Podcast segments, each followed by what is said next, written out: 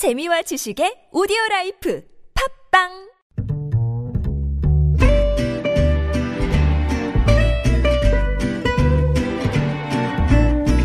Good evening, everyone. Welcome to the evening show. 정부가 할로윈 데이를 맞아 오늘부터 이틀간 이태원, 홍대 등 젊은 층이 많고 또 유흥업소가 밀집한 서울 일곱 개 지역에 대해서 특별 방역 점검에 들어갑니다. 어제까지 할로윈 기간 동안 여든다섯 곳에 이르는 클럽이나 주점이 자진 휴업을 결정했는데요. 최근 이 주간 신규 확진자의 칠십 퍼센트가 수도권에서 발생했다고 하니 방역에 많은 신경을 써야 될 것 같습니다.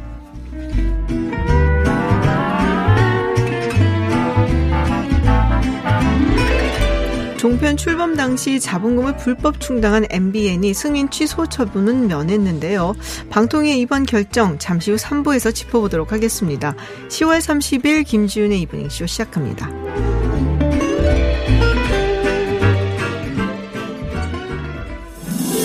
Welcome to Unfiltered. North Korea's latest. 씨엔엔 was given. 미국 오하이오 주 일본의 백색 국가 명단. 국내외 소식을 한 번에 들려드리는 뉴스. 서울 타임즈. 네, 서울타임즈 시간입니다. 오마이뉴스 박정호 기자 그리고 경향신문 박순봉 기자와 함께합니다. 어서 오세요. 안녕하십니까. 안녕하세요. 네, 유튜브 티비에스 에프엠으로 들어오시면 보이는 라디오로도 함께하실 수 있습니다. 자, 공수처장 후보자 추천위원회가 첫 회의를 오늘 열었습니다. 네, 그렇습니다. 이게 지난 칠월 십오일 공수처법이 시행된 지 백칠일 만입니다. 음. 아, 정말 오래 걸렸다는 생각이 들고요. 오늘 박병석 국회의장으로부터 유촉장을 받은 위원들이 첫 회의를 열었는데 보면 이 추천위 위원들은 당연직으로 추미애 법무장관, 조재현 법원행정처장, 이찬희 대한변호사협회장 그리고 여당 민주당이 추천한 김종철 연세대 로스쿨 교수와 박경중 변호사 또 국민의힘이 추천한 임정혁, 이현 변호사 그러니까 일곱 명 구성이 됐는데 오늘 회의에서 조재현 법원행정처장을 추천위원장으로 선출했고요. 어떻게 이 공수처장 후보를 추천할 거냐, 아, 이 일정, 뭐 세부 규정 이런 것들을 결정했는데요. 중요한 게 이겁니다. 위원별로 다섯 명 이내의 후보를 당사자 사전 동의를 받아서 제시하도록 했어요. 음. 그래서 십일월 구일 오후 여섯시까지 제시해라라고 어, 그렇게 합의를 했고요. 두 번째 회의가 십일월 십삼일에 열립니다. 음. 네, 이게 중요한 게 네. 이때 이 후보 추천한 후보들 이 사람들에 대해서 여러 가지 자격을 검토하는 그런 과정이 있을 텐데 네네. 아무래도 여기서 뭐 여야 대리전이 되겠죠. 음, 후보들을 보면서.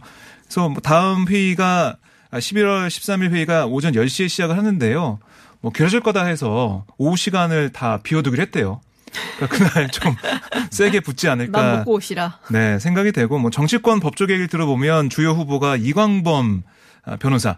그러니까 노무현 정부 당시 이용훈 대법원장 비서실장을 네네. 했었고 그리고 김명수 대법원장이 속한 법원의 진보 성향 판사 연구모임 우리법 연구의 창립 멤버이기도 합니다. 음. 그래서 좀 진보적인 이런 인사의 얘기도 나오고 있고 또 여성 중에서는 이정미 전 헌재 소장 권한대행 이름도 나오고 네네. 있는데 민주당에서는 정확히 얘기는 안 하고 있어요. 우리가 가지고 있는 카드가 뭐다는 얘기는 안 하고 있는데 이렇게 얘기 나오고 있고 근데 국민의힘에서는 사실 어떤 후보를 하겠다는 얘기는 전혀 안 나오고 있더라고요.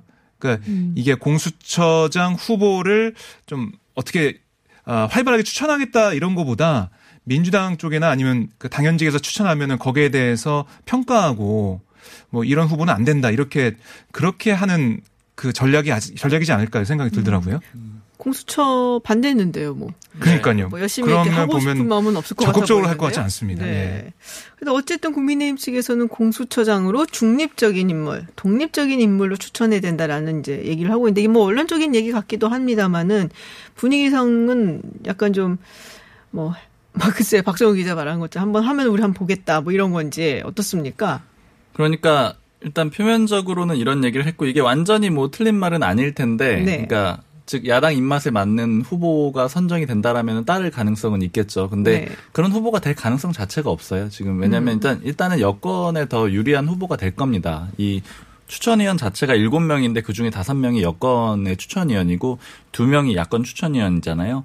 그리고 이제 국민의힘의 기본적인 입장은 제가 쭉 취재를 하면서 느낀 건 바뀐 적이 없습니다. 이 공수처에 대해서. 음. 늘 반대 입장이었어요. 그러니까 네. 그 패스트트랙 과정에서부터 반대였고 뭐 계속 반대인데, 그럼 그렇다면 왜 이 공수처장 후보 추천위원회에 참여를 하느냐, 이게 좀 궁금하실 수도 있을 것 같아요. 그러니까 참여를 했으니까 공수처장 후보 내려고 하는 거 아니냐 이렇게 볼 수도 있는데, 사실 그렇다기보다는 이게 일종의 지연작전, 시간 끌기라고 보시는 게 맞습니다. 그러니까 왜냐면은 여당에서는 이 후보 추천위원 안 내놓으면 그러면 법 바꿔가지고 우리끼리 하겠다 이런 식으로 엄포를 놨고, 그러니까 야당은 그런 걸 막기 위해서 일단은 추천위원은 내놓은 겁니다. 그리고 앞으로의 일정도 계속 시간 끌기라고 보면 되는데, 일단은 지금 이 추천 방식 자체가 야당이 비토권을 인정한다 이런 네네. 얘기들 많이 들으셨잖아요. 두 명만 반대를 하면, 일곱 명 중에 두 명만 반대를 하면 추천을 못하도록 못하도록 돼 있는 구조예요. 그러니까 이 야당 위원들이 계속해서 반대를 할 겁니다. 그럼 만약 계속 반대를 한다면 여당에서는 법을 바꿀 거예요. 그럼 뭐 대표적으로 지금 김용민 민주당 의원이 내놓은 안을 보면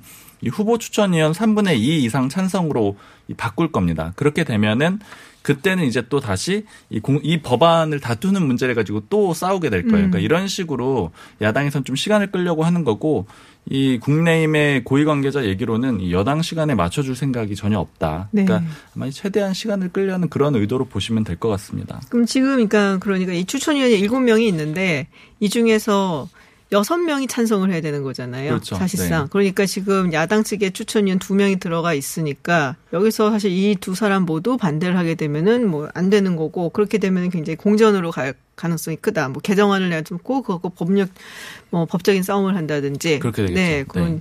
공산이 크다라는 말씀이시고요. 네, 지금 이제 문재인 대통령 국회 시정연설 당시에 어, 그, 원내대표인 주호영 의원을 몸수색을 한 것 때문에 상당히 말이 네. 많았어요. 그런데 지금 이번에는 뭐 권총 소지 이야기가 있는데 음. 이게 본회의장에 권총을 차고 무장경호원이 들어갔다는 부분 때문인 거죠? 그러니까 이 청와대 경호처가 네. 국회 경내를 휩쓸고 지난 것도 모자라서 권총으로 무장한 경호원이 이 민의의 현장 국회에 있었다. 음. 이런 얘기를 한 거예요. 국민의힘의 김성원 원내수 부대표가 오늘 아침 회의에서 얘기를 했는데, 이, 그니까 왜 이렇게 국회 사무처가, 아, 이 사실을 알고도 묵인했는지 이걸 밝혀서 국민께 보고 드리겠다 이런 얘기도 했거든요. 따져 묻겠다라는 그런 입장을 밝히고 있는데, 근데 사실 경호라고 하는 게 여러 가지 무기를 가지고 있을 수 있게 돼 있습니다. 그 점은 국회 사무처에서도 얘기를 좀 했는데요. 어, 대통령 경우로 청와대 경호처가 국회로 들어올 때는 허가 없이도 총기를 반입해왔다. 라고. 음, 예전에도 그럼 본회의장에 가지고 들어갔었나요? 어, 그랬던 걸로 얘기를 하고 있습니다. 음. 그래서 이게 그럼 어떻게 된 거냐. 청와대 얘기를 좀 들어봤더니 강민석 청와대 대변인이 기자들에게 문자 메시지를 보냈어요.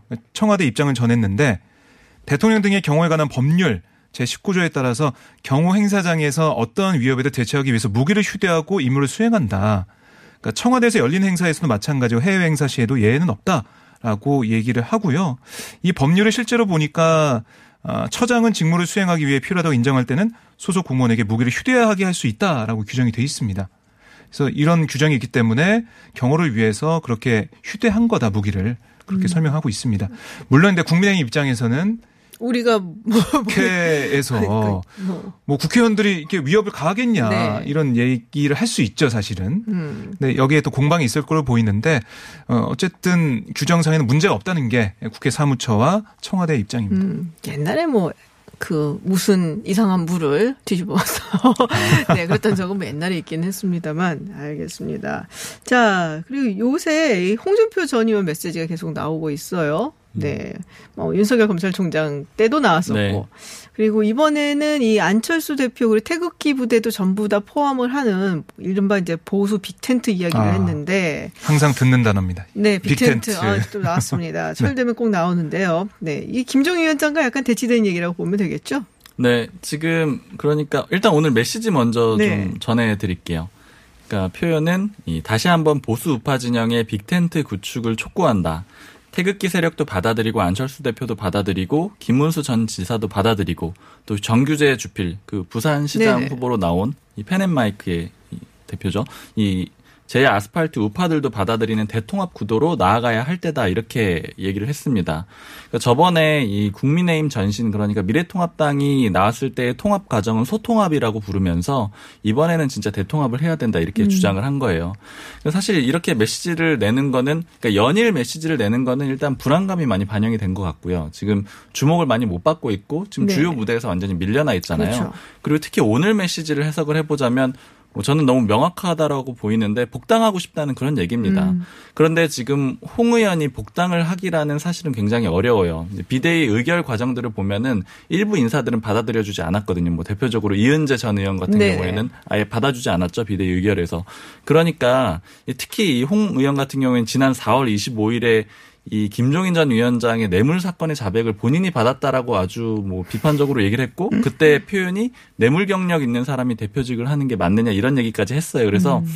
돌이킬 수 없다라는 게 다들 지배적인 관측이고 홍 의원도 그렇게 생각을 하고 있을 겁니다. 그래서 이제 내놓은 게 바로 이 빅텐트론인 것 같아요. 그러니까 전체적으로 다 들어가야 된다. 네. 모두가 다 들어가야 된다라고 얘기를 하고 그게 힘을 얻으면 본인도 같이 들어갈 수 있는 그런 여건이 만들어지는 거고 그리고 오늘 좀 보니까 공교롭게도 정진석 의원이 페이스북에 홍준표, 윤상현, 김태호 의원의 국민의힘 복당에 찬성합니다. 이런 글을 올렸더라고요. 음. 그러니까 아마 홍 의원이 좀 안팎으로 노력을 하고 있는 게 아닌가 그런 생각도 듭니다. 지금 어떤 생각이 들었냐면은 우리 어, 학교 다닐 때 그거 배웠잖아요. 벤 다이어그램이라고 네. 그 집합을 할 때 음, 배우는 네. 거예요. 동 그 네모나게 이제 있으면은 그 안에 뭐 동그란 이제 집합 A, 집합 B 그리고 그 밖에 있는 게 네. 우리가 이제 그 C라고 붙여서 갑자기 그 생각이 좀 드네요. 네. 네. 집합 A와 집합 B 그 밖에 있는 그 외 모든 음. 네, 집합.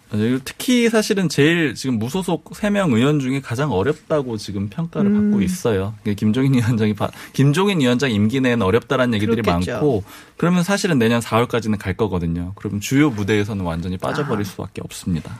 자, 그 와중에 김정인, 김종인 위원장은 오늘 이제 부산을 갔습니다. 자, 이제 내달 중순쯤에 이 제보와 관련된 공천 룰이 나올 것이다라고 이야기를 했는데요. 네, 십이월 중순쯤에 경선 규칙 이 확정이 될 것이다 이렇게 얘기를 했습니다. 음. 그리고 이제 좀 주목해서 볼 부분은 이제 백 퍼센트 국민 경선이냐 아니냐 이런 질문이 나왔거든요. 이제 여기에 대해서 이 당원의 존재 의미도 있기 때문에 적절한 타협선이 나올 수 있다. 즉 당원들의 입장을 좀 반영하겠다 이런 얘기인데 이게 최근에 김종인 위원장이 부산 지역에서 조금 비판을 받고 있었던 게 이제 지금 있는 후보들 중에는 마땅치 않다 뭐 그런 류의 얘기를 음. 했었거든요.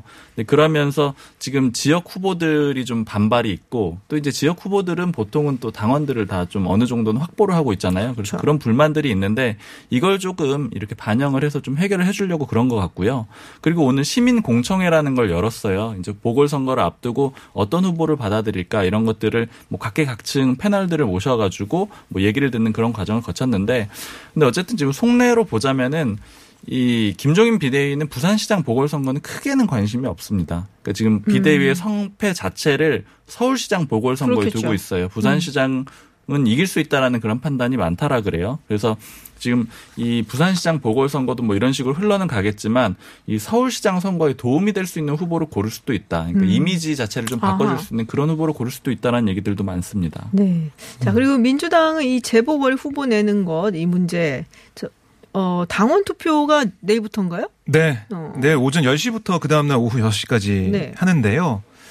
이게 여러 가지 말이 많았죠. 이게 문재인 대통령이 새정치민주연합 그 당대표였던 이천십오년에 혁신위에서 나온 그 그러니까요? 안이거든요. 그러니까 이런 문제가 있는 시장 뭐 이렇게 해서 될 때는 추천하지 않을 수 있다고만 돼 있던 기존 당원을 추천하지 아니한다로 바꾼 거예요. 그게 문재인 대통령이 대표 그렇습니다. 당시에 바꾼 네. 거잖아요. 그래서 이게 처음으로 적용되는 그 시점, 이, 이 사안이 됐는데 이걸 바꾸면서 이낙연 대표가 어제 사과도 하고 한 상황입니다. 그래서 내일 투표를 하는데 문구가 정해졌습니다. 당원 개정안 같은 경우는 이 후보를 추천하지 아니한다 그 뒤에 예, 단서를 달았습니다. 단, 전당원 투표로 달리 정할 수 있다. 그러니까 음. 이런 뭐 이런 사안이 있을 때마다 전당원 투표로 당원들의 뜻을 모으면은 바꿀 수 있다 이런 거죠. 음. 그리고 투표 문구는 어떻게 돼 있냐면 더불어민주당은 당원 구십육조 이항을 개정해서 이천이십일년 사월 재보궐선거에 후보자를 추천하고자 합니다. 이에 찬성하십니까? 이렇게 물어보는 겁니다. 그래서 찬성한다, 반대한다. 그 두 가지 중에 하나 찬, 선택하는 건데요. 뭐 이틀 동안 투표는 진행되겠지만 아마 결과는 음. 이 찬성 쪽으로 음. 많이 몰리지 않을까 이렇게 보여집니다. 우상호 의원이 어, 출사표를 거의 던진 거잖아요. 근데 예. 저희 인터뷰 한번 했을 때 어떻게 네. 하실 거냐 음. 여쭤봤을 때 이제 당원들의 의견을 듣고 그리고서는 이제 뭐 결심을 하겠다는데 아직 의견은 안 나왔는데 먼저 이렇게 딱 그냥 뭐 네. 뭐든지 이제 처음에 나가는 게 빠르다고 음. 좋다고 생각을 하셨나요? 예, 그러니까 네. 국민들께 송구하다, 죄송하다 이런 얘기도 했고요. 이게 수정이 되는 이 사항 자체가. 그리고 이런 설명도 했어요. 내년 서울 부산시장 그 선거에 후보를 내지 않아서 국민의힘이 정말 쉽게 당선이 된다면 다음 대선 국면에 영향이 너무 크다. 그 점이 좀 걸리기 때문에 당원들의 뜻에 따라서 뭐 결정하는 걸로 가는 거다 이렇게 설명했어요. 우상원 의원이 사실상 출마 의사를 좀 밝혔고 또 주목되는 인물이 바로 박영선 장관입니다. 음. 그러니까 연말 연초에 아마 음. 개각이 있게 되면 그때 아하. 나와서 출마하는 게 아니냐 이런 얘기가 나오고 있는데요. 박영선 장관의 의원 시절에도 사실 뭐 서울시장 굉장히 도전하고 싶어 했거든요. 예전에 이천십일 년도에 예. 경선했었죠.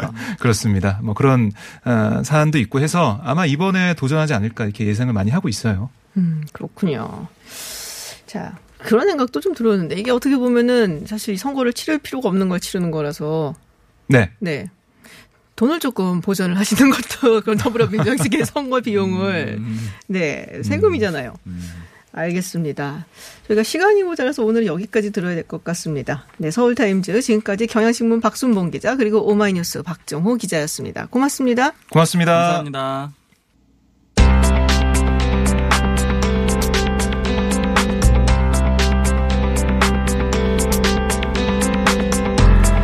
공산당의 십구 기 중앙위원회 제오 차 회의 이른바 오중전회가 나흘간의 일정을 마치고 어제 폐막했습니다. 올해 하반기 중국 최대 정치 행사로 꼽혔는데요. 미국 대선 직전에 개최되는 만큼 또 주목도 많이 받았습니다. 한국외대 국제지역연구센터장 맡고 있는 강준영 교수와 함께 오중전회에서 논의된 중국의 향후 정책들 짚어보겠습니다. 교수님 어서 오세요. 네, 안녕하세요. 네, 이번에 이 오중전회 뭐 경제 이야기가 아무래도 중심이 될 수밖에 없지 네. 않았을까 싶은데요. 이 수출 중심이 아니라 내수 그리고 자립을 통해 경제를 발전시킨다라는 이야기를 했습니다. 음. 어, 글쎄 뭐 수, 중국은 사실 수출 굉장히 많이 하는 국가인데요. 뭔가 그렇죠. 전략이 네. 바뀐 게 이게 아무래도 코로나십구 때문인가요? 뭐 많은 분들이 전략 수정 이런 표현을 하는데 음. 그런 건 아니고요. 어, 기본적으로 중국을 지탱하는 이제 세 가지 경제 성장 축이 있죠. 하나가 수출, 하나가 내수, 하나가 투자입니다. 네네. 그 투자야 중국 정부의 의지에 따라서 얼마든지 할 수 있는 건데 이 수출은 국제 경기가 너무 나빠지니까 음. 그 중국이 사실은 우리도 대중 수출의 팔십 퍼센트가 중간재인 이유가 네네. 그런 걸 받아들여서 중국이 가공해서 미국으로 수출하는 구조였는데 네. 이제 미국과 관세 전쟁도 하고 어려워지니까 국제 경기의 영향을 좀 덜 받아야겠죠. 음. 그리고 또 미국이 특히 트럼프 행정부가 나서서 어, 소위 글로벌 밸류 체인, 이 서플라이 네네. 체인을 깨려고 그러잖아요. 중국 중심의 공급망. 그렇다면 국제사회에서 과거와 같은 형식의 동력을 가지고 계속 수출을 하기는 쉽지 않다. 그렇다면 음. 경제를 안정적으로 발전시키려면 내수가 진작이 돼야겠다. 내수가 활성화돼야겠다. 이제 그래서 이거를 뭐 쌍순환 그래서 국제 경제 발전, 내수 발전 이게 이제 음. 두 개를 갖다 붙인 거예요. 그런데 네. 중국은 더블유티오에 이천일 년에 가입을 했고 개혁 개방하면서 천구백팔십칠 년에 국제 대순환에 들어가겠다라는. 용어를 음. 썼었어요. 네네. 그리고 이번에 국내 대순환 아. 아, 이제 내부적으로 어, 성장 동력을 내수해서 갖겠다. 음. 이제 이런 거기 때문에 이게 옛날에 없었던 일을 갑자기 하는 게 아니고 네. 이제 상대적으로 국제 경기가 어려워지니까 음. 내수를 쪽으로 네, 더 진작을 시키겠다. 그래서 앞으로 중국 경제의 동력을 내수해서 찾겠다. 이제 음. 이런. 거기에도 방점을 짓는 일종의 정책 전환 네. 정도 이렇게 볼 수 있을 거는 같습니다. 사실 이것도 굉장히 큰 정치 행사인데 아무래도 미국 대선이 얼마 안 남았잖아요. 그러니까 약간 무책임감이 없긴 없잖아 네, 있기는 해요. 그런데 네. 어, 그런 얘기들 많이 하거든요. 이제 트럼프 대통령이 재선에 성공하느냐 아니면은 바이든 음. 후보가 대통령이 되느냐.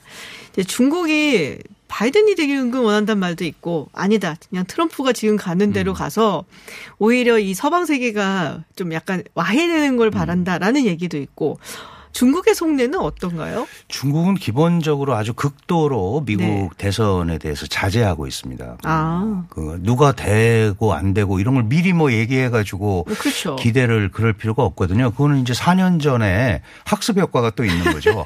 트럼프가 되면 훨씬 좋을 거다 뭐 이제 막 이런 얘기를 했는데 전혀 어, 괴로운 일이 많이 네. 발생했단 말이에요. 근데 이제 미국 분위기라는 게 특히 중국과의 관계만 놓고 보면 그 트럼프 대통령이 중국을 압박을 하고 그 아주 직접적인 이런 압박들을 많이 네네. 했잖아요. 관세라든지 화웨이에 대한 제재라든지 그리고 마지막에는 홍콩이나 타이완 문제까지 들고 나와서 이제 가치 논쟁까지 불을 붙였어요.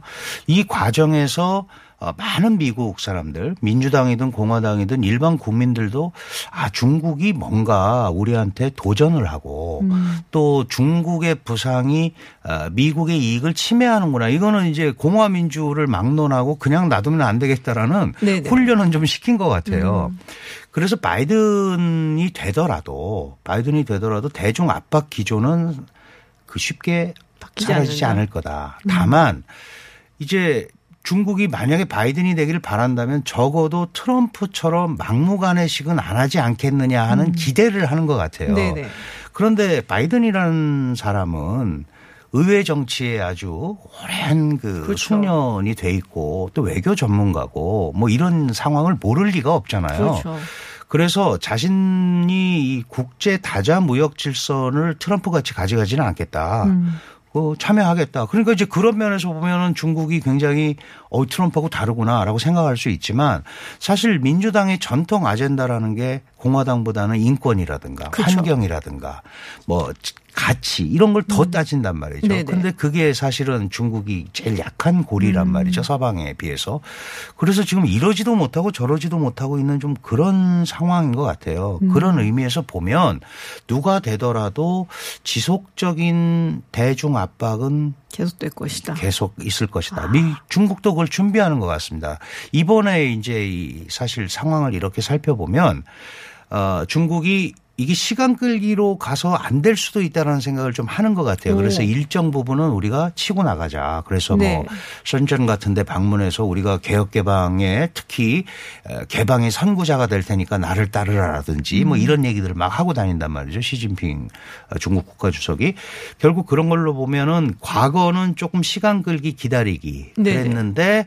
지금 와서 그런 얘기를 하는 걸 보면 트럼프가 되는 쪽보다는 혹시 바이든 쪽이 되면 그걸 가지고 다음 교섭을 하려는 생각을 갖고 있는 건 아닌가 아하. 그런 생각도 약간 있어요. 그러나 누가 되든지 간에 중국이 편치는 않을 아. 겁니다. 네. 그러니까 방금 전에 그 글로벌 그 밸류 체인 말씀하시고 서플라이 체인 얘기하셨는데 사실 바이든도 그게 있거든요. 그렇죠. 바이든의 플랫폼 그런데 보면은 이 글로벌 서플라이 체인을 이제 우리가 확보를 안전하게 해야 되는데 거기에 들어가는 것 중에는 뭐 약품이라든지 그리고 반도체 이야기를 하고 그렇습니다. 명백하게 중국에 이거를 그냥 가져갈 수 없게끔 네. 해야 된다라는 얘기 더불어 동맹국과 함께 가야 된다는 그렇습니다. 얘기를 하고 있거든요. 네. 바이든도.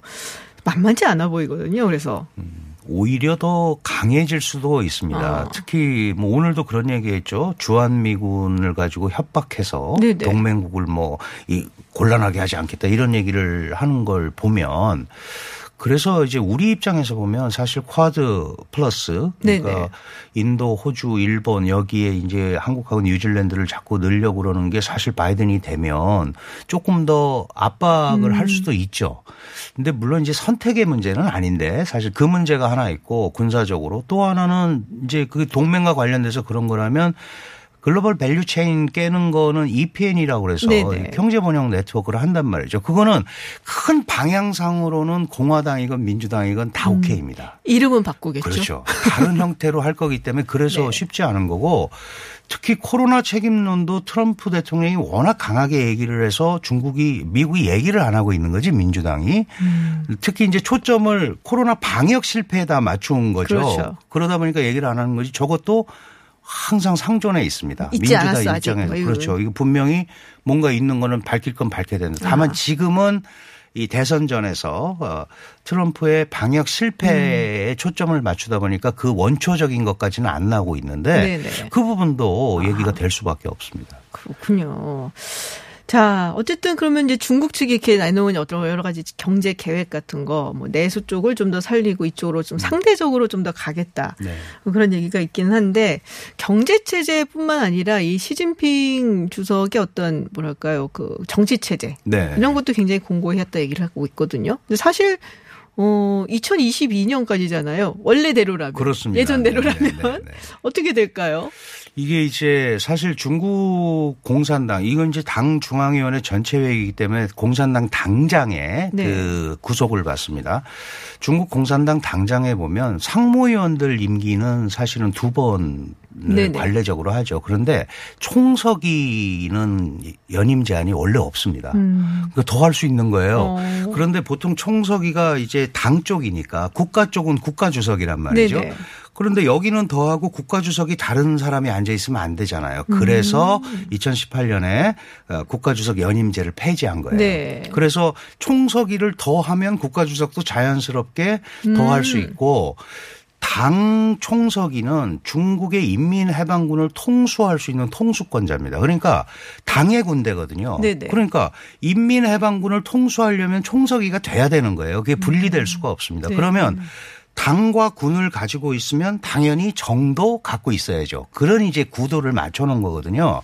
이제 이런 차원에서 보면 우리가 그 연임 제한을 폐지했을 때 아 총서기를 더 하려나 보다 그런 생각을 했던 거죠. 그렇죠. 왜냐하면 네. 관례적으로 어, 덩샤오핑이 그 사망하면서 장쩌민 당신 두 번 하고 후진타오 두 번 해라 음. 까지만 하고 간 거예요. 네네. 그리고 이제 시진핑이 올라왔는데 이 상태로 가면 한 번 더 할 수도 있잖아요. 네. 뭐 두 번을 더 할 그렇죠. 수도 있고 그래서 그 부분은 뭐 전적으로 중국인의 선택이죠. 공산당의 음. 선택이고 만약에 정말 잘해서 미국과 어깨를 나란히 하는 국가가 되고 더 잘한다면 한 번 더 하라고 할 수도 있는 겁니다. 음. 그런데 거꾸로 그게 빌미가 돼서 중국 경제가 어려워지거나 중국에 문제가 생기거나 뭐 원군이 사라지거나 이러면 너무 세게 가서 그런 거 아니냐라 아하. 뭐 이렇게 나올 수도 있어요. 그러면 결국은 이제 중국이 아무리 일 인 통치라고 해도 여러 가지 세력들이 합해져 있고 네네.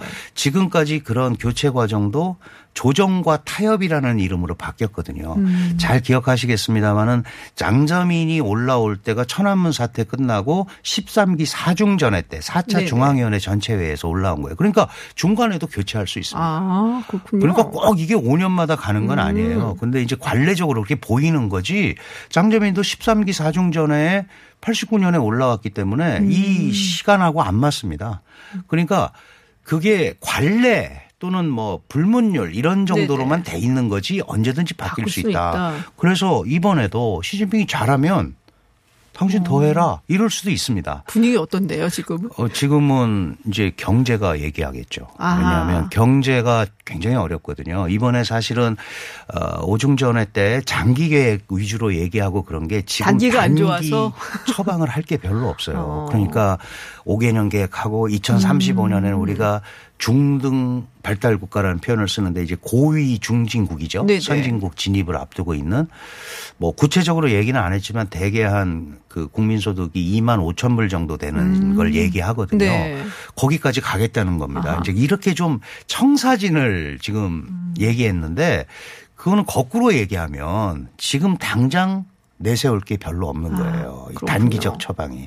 그만큼 경제가 어렵습니다. 그러니까 내수를 자꾸 돌려야 되고 이런 부분들을 통해서 국민들이 실질적으로 체감으로 느낄 수 있게 뭐가 좀 풀렸구나 이런 걸 보여줘야 음. 되는데 그런 게 쉽지가 않은 아하. 게 지금 시진핑 체제의 최대 고민입니다. 네.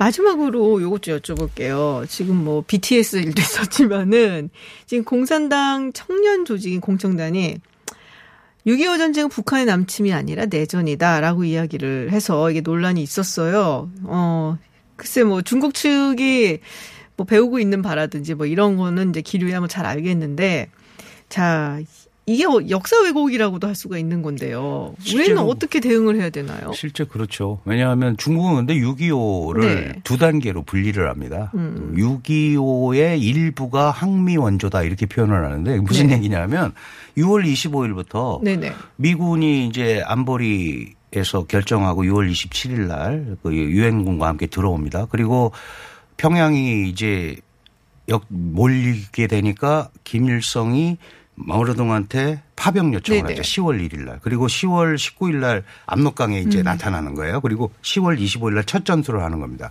무슨 얘기냐 하면 유월 이십오일부터 자기네가 갈 때까지는 내전이고 음. 자기네는 미군이 들어왔기 때문에 가서 싸운 거라는 거예요. 그래서 항미 원조입니다. 그러니까 그렇게 가르친 거예요. 네네. 그럼 이제 뭐가 문제냐. 우리가 구십이년 수교할 때 이걸 짚었어야죠. 아하. 그래서 역사를 각자 해석하는 건 오케이. 그러나 강요하지 마라. 음. 자기네는 아니 육이오 우리는 육이오인데 어떻게 한국은 쏙 빠지고 그러니까요. 미국, 북한, 중국 세 나라만 있냐. 말이 안 되는 거거든요. 그래서 우리가 사실은 얘기를 했죠. 중국이랑 수교하면 대만과 단교하는 게 중국의 요구입니다. 그래서 네네. 우리도 육이오에 관한 유관 표명이라 이런 걸 했는데 받아들여지지 않았어요. 저는 아. 그게 이게 그 연장선상입니다. 아하. 그러니까 중국 사람들은 그렇게 배운 거예요. 육이오는 한국인데 그건 모르고 한국이 끼어든 건 모르고 미국이 들어와서 우리가 국가를 지키기 위해서 간 거다라고 얘기를 하고 있는 거죠. 그래서 음. 정부는 적어도 원칙적으로 그런 걸 가지고 분란을 일으키면 안 된다. 아직 공감도 없는 걸 가지고 강요하지 말라고 원칙적으로 강력히 얘기를 음. 해야 되고 더 이상 못 하더라도 특히 우리 민간이나 학계는 네네. 학문적 논쟁을 해야 돼요. 음. 사실은 마오쩌둥이 그 김일성한테 원조해주고 뭐 이런 거 몇 번 만나고 스탈린도 그러고 그런 역사 사료들이 다 비밀 문서가 네. 공개가 됐잖아요. 그쵸. 그런 걸 싸워야 되는데 너무 또 조용히 묻고 지나가니까. 음. 왜 이렇게 조용히 계시는지도 모르겠어요. 이렇게 되면 아 뭐 한국은 저렇게도 되나 보다. 음, 그러니까. 이렇게 되는 네. 상황이 이런 얘기 계속해도 한국에선 반응 안 네. 나오네. 계속할 거 아니에요. 그래서 좀 정부가 어려우면 정부는 강력한 원칙적 천명을 하고 나머지는 이제 음, 민간에서. 민간에서 논리적이고 학술적으로 음. 토론을 해야 되는데 그런 게 없어지니까 이게 계속 이런 겁니다. 아. 동북공정도 마찬가지고. 그렇군요. 그런 점에 대해서는 저희 스스로도 좀 각성을 해야 되죠. 네. 네. 알겠습니다. 네. 지금 뭐 중국 오중 전에부터 뭐 최근에 있었던 여러 가지 이야기까지 함께 나눠봤습니다. 지금까지 강준영 한국외대 국제지역연구센터장과 함께했습니다. 고맙습니다. 감사합니다. 국제정치 전문가 김지윤 박사가 진행하는 김지윤의 이브닝 쇼. 월요일부터 금요일까지 여러분과 만납니다. 유튜브에서 티비에스 에프엠으로 들어오시면 보이는 라디오로 함께하실 수 있습니다. 방송에 의견 보내실 분들은 티비에스 앱 또는 오십원의 유료 문자 샵 공구오일로 보내주세요. 김지윤의 이브닝 쇼.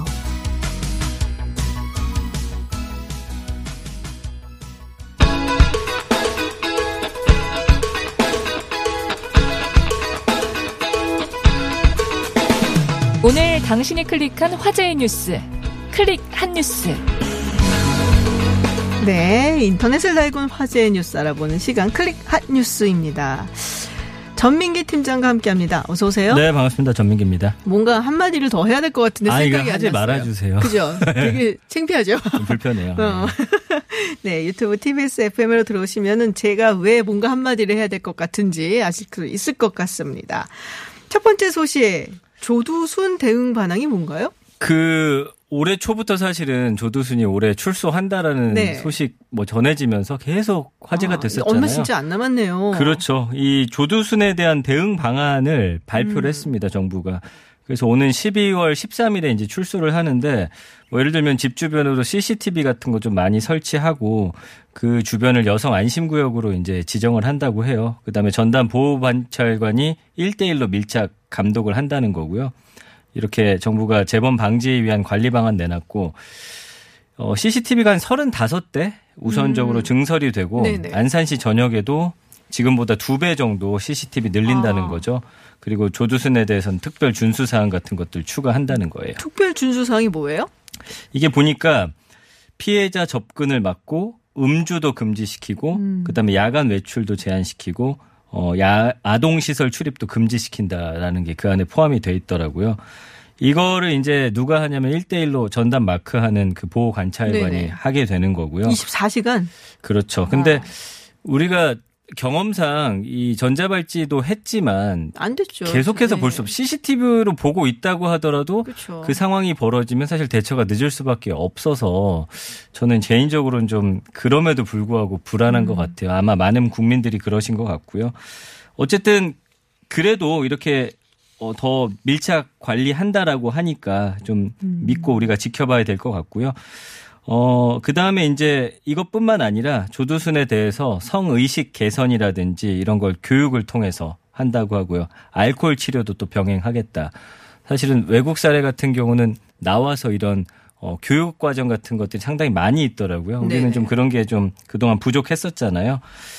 어, 피해자 측에서 또 동의할 경우에는 피해자한테 보호장치를 지급해서 실시간으로 조두순의 접근을 막도록 하는 그런 방법도 검토 중이라고 합니다. 아, 그렇군요. 좀, 아, 이게 좀 안타까운 게 이 피해자와 음. 가해자들 도, 뭐랄까 좀 이사까지 가야 되는 그런 상황이잖아요. 맞아요. 그래서 예. 참 안타까운 그런 상황입니다. 네.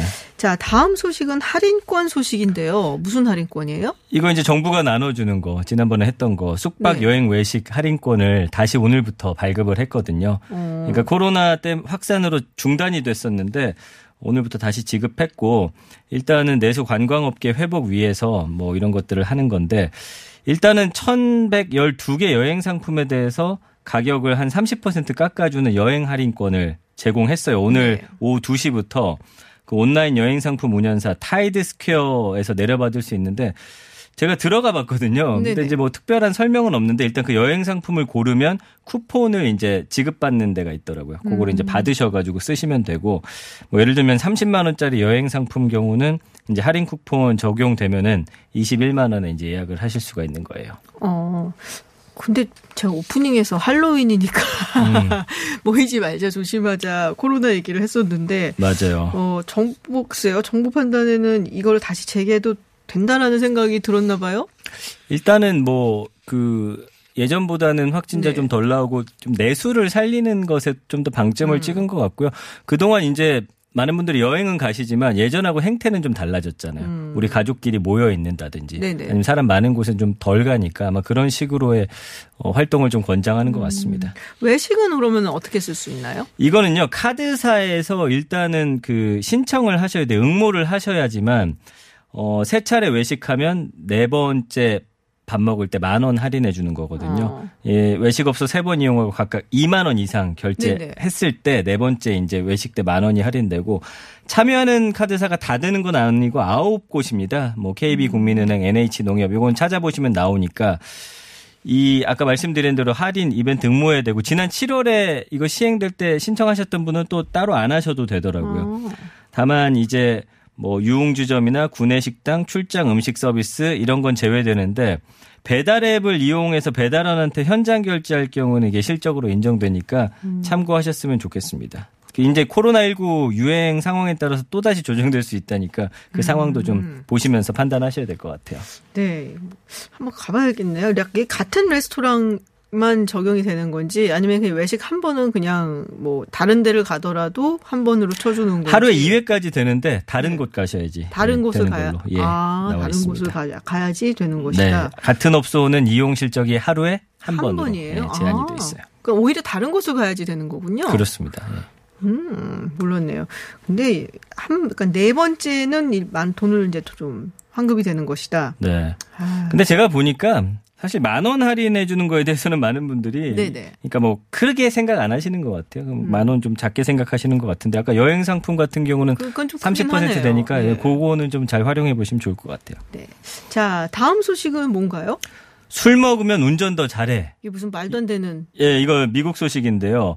자신이 음주운전하는 모습을 에스엔에스에 이제 생중계한 사십 대 미국인이 다른 차를 들이받아서 세 명이 숨지는 그런 사고가 있었어요. 지난 이십오 일 오전이었고, 텍사스주 휴스턴 저지마을에서 조수석에 이제 여자친구 태우고서 어, 다른 세 명과 함께 승용차 운전하는 장면을 페이스북에 중계했거든요. 그러니까 옆에 여자친구가 탔는데 그것도 중계하는 모습을 도와줘가지고, 이게 이제 사고가 또 났는데 거기서 사망자까지 발생하다 보니까 이렇게 좀 화제가 됐습니다. 아, 이게 말도 안 되는, 어떻게 이런 말, 아니, 그리고 옆에 탄 여자친구는 또 뭐예요? 술 마시고 온다는 거 뻔히 알면서? 이거 안 될 텐데. 심지어 이러면. 여자친구는 또 목숨을 잃었어요. 그걸 찍어주다가. 그, 거기서 뭐라고 했냐면 나는 술 마시면 운전이 더 잘 된다 또 하필 이렇게 얘기를 했거든요. 그러니까 지금 본인은 사실은 지금 병원으로 옮겨져서 치료받고 있어요. 생명엔 지장이 없는데 지금 다른 사람들이 이렇게 피해를 입었다라는 거. 그리고 어, 보니까 인근 주유소에서 차량된 이 사람 차량 보니까 워낙 빠른 속도로 달려서 아. 이 흐릿하게 나올 정도였어요. 잘 잡히지도 아. 않았더라고요. 픽업트럭 많이 파손되고 뒤집어졌고 이 사람이 운전한 차량은 앞부분이 형체를 알아보기 힘들 정도로 지금 파손이 됐습니다. 아니 근데 미국 음주운전 되게 세거든요. 형 청벌이. 그렇죠.